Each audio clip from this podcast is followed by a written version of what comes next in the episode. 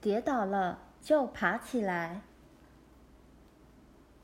和往年一样，学校在一月的时候开学了，可是阿曼勒不必到学校去，他正忙着把木材从林场拖出来。好几个寒冷降霜的早晨，太阳还没升起，爸爸就把大雪橇套在大公牛身上，阿曼勒也把小雪橇套在小公牛身上。波波和亮亮已经长大了，不能再用他们的小牛轭，可是较大的牛轭阿曼勒又搬不动，皮耶就帮他把大牛轭抬到波波的颈背上去，路易士则帮忙把亮亮推进牛轭的另一端下面。这些一岁大的小公牛夏天在牧场上懒散惯了，现在一点也不想工作，不是摇头推拉就是后退。阿曼勒实在很难把轭套好。这时阿曼勒不得不耐心温和地对待他们，他轻拍小公牛，虽然有时候他很想打他们几巴掌，喂他们吃胡萝卜，对他们甜言蜜语。等他把牛轭套上，把雪橇套到小公牛身上时，爸爸早已到林场去了。阿曼勒跟在后面，当他大叫走呀时，小公牛就会乖乖听话，当他抽响鞭子叫左或右时，他们就向左或向右转，他们大踏步地向前跑，爬上山又走下山。阿曼勒坐在他的雪橇上，皮耶和路易士坐在后面。阿曼勒已经十岁了，现在他正坐着自己的雪橇，驾着自己的公牛，准备到林场拖木材。森林里的积雪很高，矮一点的松树枝和香柏都埋在雪里，马路不见了，雪上除了鸟类留下的足迹和兔子跳过的痕迹以外，没有其他记号。林中深处，斧头砍树的声音阵阵传来。爸爸的大公牛在雪中挣扎前进，开出一条路来。阿曼勒的小公牛则跟在后面。他们往森林尽头走去，一直走到一个空阔的地方。法国佬卓伊和懒人约翰正在那里砍树。锯下的原木散至一地，有的还半埋在雪堆里。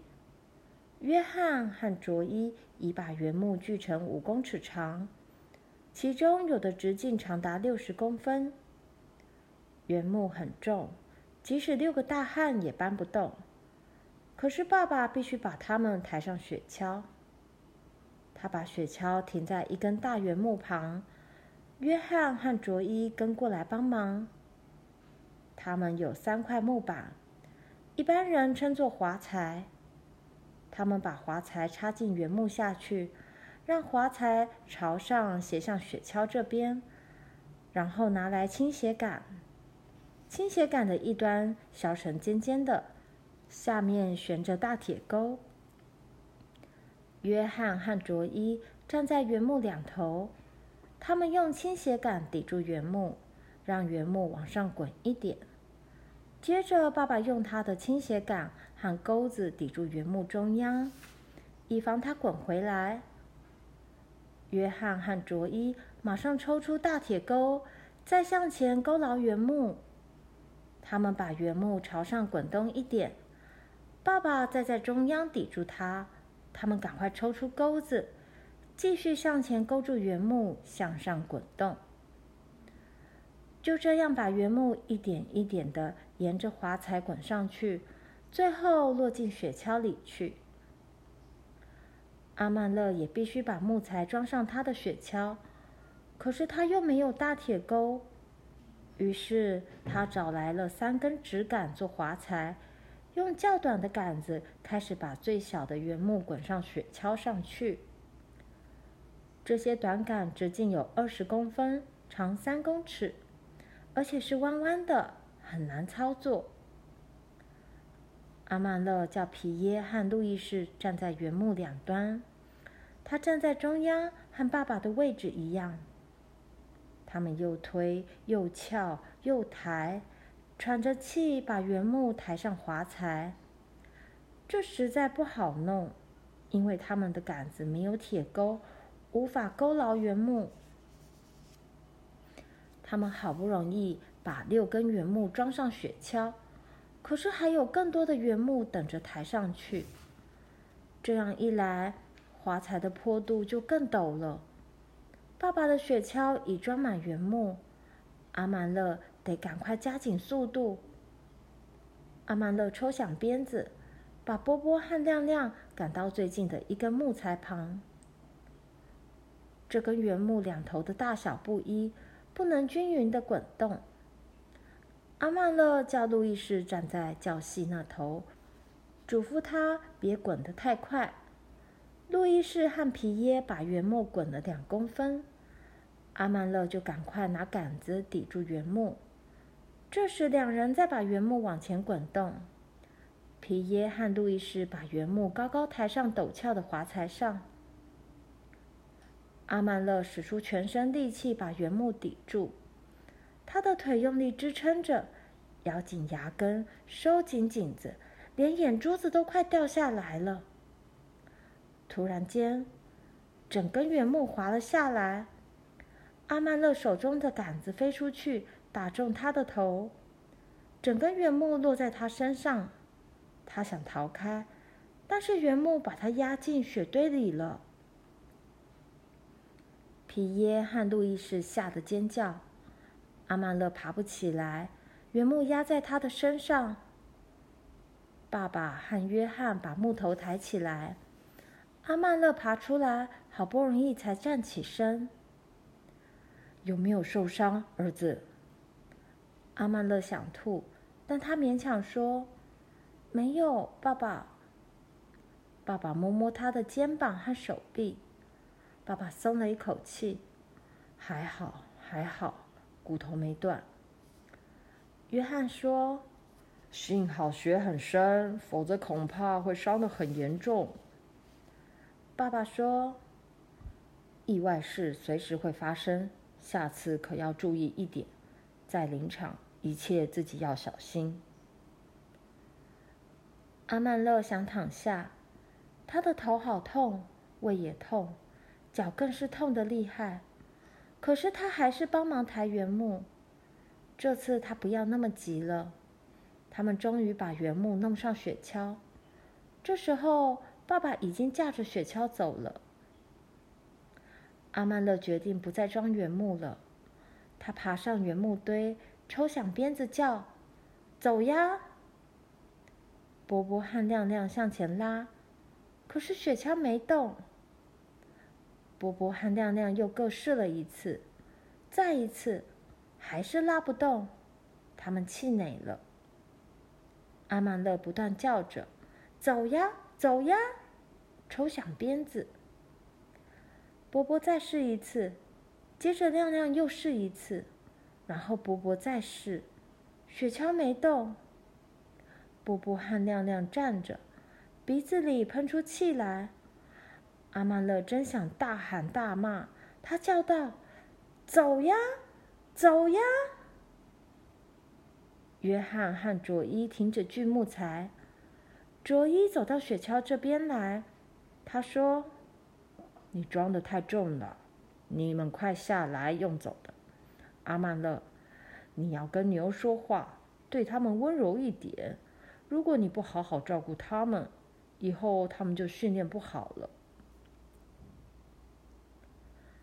阿曼勒从上面下来，他摸摸小公牛的喉颈，又抓抓他们的牛角，把牛轭抬高一点，手伸进去摸一摸，再把牛轭小心架好。他一直跟小公牛说着话，然后他往波波的旁边一站，抽响鞭子，喊道：“走呀！”波波和亮亮一起用力拉，雪橇滑动了。阿曼勒赶着牛一路走回家，皮耶和路易士走在牛车滑板滑过的痕迹。阿曼勒可没有他们轻松，他陪着波波奋力从又深又软的雪地上开出一条路来。当他回到家中的木材堆时，爸爸夸他跟在牛车旁走，没有坐在上面。爸爸说：“儿子，下一次你就知道，在路还没有开出来以前是不能装太重的。如果你让小公牛你拉一下，我拉一下，他们会认为自己拉不动，也许就没兴趣再尝试了。从此以后，他们就报废了。”阿曼勒吃不下饭，他想吐，他的脚好痛。妈妈认为他也许该停止工作，可是阿曼勒不觉得这小小的意外就会妨碍他工作。不过他却放慢了速度，在他回到林场的路上，爸爸又拖了一雪橇木材回来了。他知道空的雪橇要让路给装了货的雪橇，所以他把鞭子一抽，叫右。波波和亮亮闪到右边，说时迟那时快，两只小牛已经陷入雪沟里了。他们不像大公牛知道如何开路，于是他们喷着气拼命挣扎，又冲又跳，雪橇陷得更深了。这两头小公牛想转过身来，牛儿差点把它们勒死。阿曼勒在雪中挣扎，拼命想够到小牛们的头。爸爸经过时看了他一眼，就自己赶着牛往回家的路走了。阿曼勒抱住波波的头，跟他温柔地说话。皮耶和路易士抓住亮亮。小牛们不再挣扎了，只有头和背露出雪堆外。阿曼勒狠狠地咒骂：“真该死！”他们必须想办法把小公牛和雪橇从雪里挖出来。他们没有铲子，必须用手和脚把那么多雪弄开。除此之外，也无计可施了。他们花了好久的时间，总算把雪橇和小公牛面前的雪堆刨松铲开。他们把雪橇滑行杆前面的雪踩紧压平。阿曼勒把雪橇托柄、链条和牛耳拉平弄顺。他实在应该休息一下，喘口气，可是他却站起来。他拍拍波波和亮亮，对他们说鼓励的话。他从皮耶那儿抢来一粒苹果，分成两半给小公牛吃。等他们吃完，他抽响鞭子，高兴地叫：“走呀，走呀！”皮耶和路易士用力推雪橇，雪橇开始滑动。阿曼勒叫着，抽响鞭子。波波和亮亮拱起背，用力拉，从沟里爬了上来，雪橇一斜也拉上来了。这是阿曼勒第一次解决困难。森林里的那条路现在差不多打开了。这次阿曼勒没装那么多木材，所以他可以坐在木材上回去。皮耶和路易士坐在后面。远远的，他看到爸爸过来了。他心想，这次轮到爸爸的车队让路了吧？波波和亮亮的脚步很轻快，雪橇很轻易就滑下雪白的路面。阿曼勒的鞭子在寒冷的空气中抽动着，发出响声。爸爸的大公牛越走越靠近，爸爸正坐在他的大雪橇上。这次大公牛应该让路给波波和亮亮的，可是也许是波波和亮亮想起来曾经让路这回事，还是他们想对大公牛表示礼貌，也不知怎么搞的。突然间，波波和亮亮一下子就走歪了，一只雪橇滑板滑到软绵绵的雪里去了。雪橇连同上面的木材和木材上面的孩子都稀里哗啦倒下来。阿曼勒东倒西歪地飞了出去，一头栽进雪堆里。他踉跄而起，雪橇倒了，木材散了一地，插在雪中。雪中露出波波和亮亮的腿和肚子。爸爸的大公牛悠哉地从旁走过。皮耶和路易士从雪中钻出来，一面用法语破口大骂。爸爸叫他的大公牛停下来，他自己跳下雪橇。爸爸说：“真是的，真是的，儿子，我们又见面了。”父子俩望着小公牛，雪堆里亮亮压在波波上面，他们的腿、链条、雪橇和托柄全部纠缠在一起，牛轭也落到波波的耳朵上了。小公牛静静躺着，一动也不想动。爸爸把他们解救出来，幸好没受伤。爸爸帮忙扶正阿曼勒的雪橇，利用他雪橇上的木桩做滑材，用阿曼勒雪橇上的木桩当木棒，把木材重新装到雪橇上去。然后爸爸就退到一边。阿曼勒自己把牛轭架到波波和亮亮的颈肩上，拍拍他们表示鼓励，让他们沿着沟边将斜直的雪橇拖到路上来。爸爸说：“这就对了，儿子，跌倒了就爬起来。”在这两周，他一直做拖木材的工作。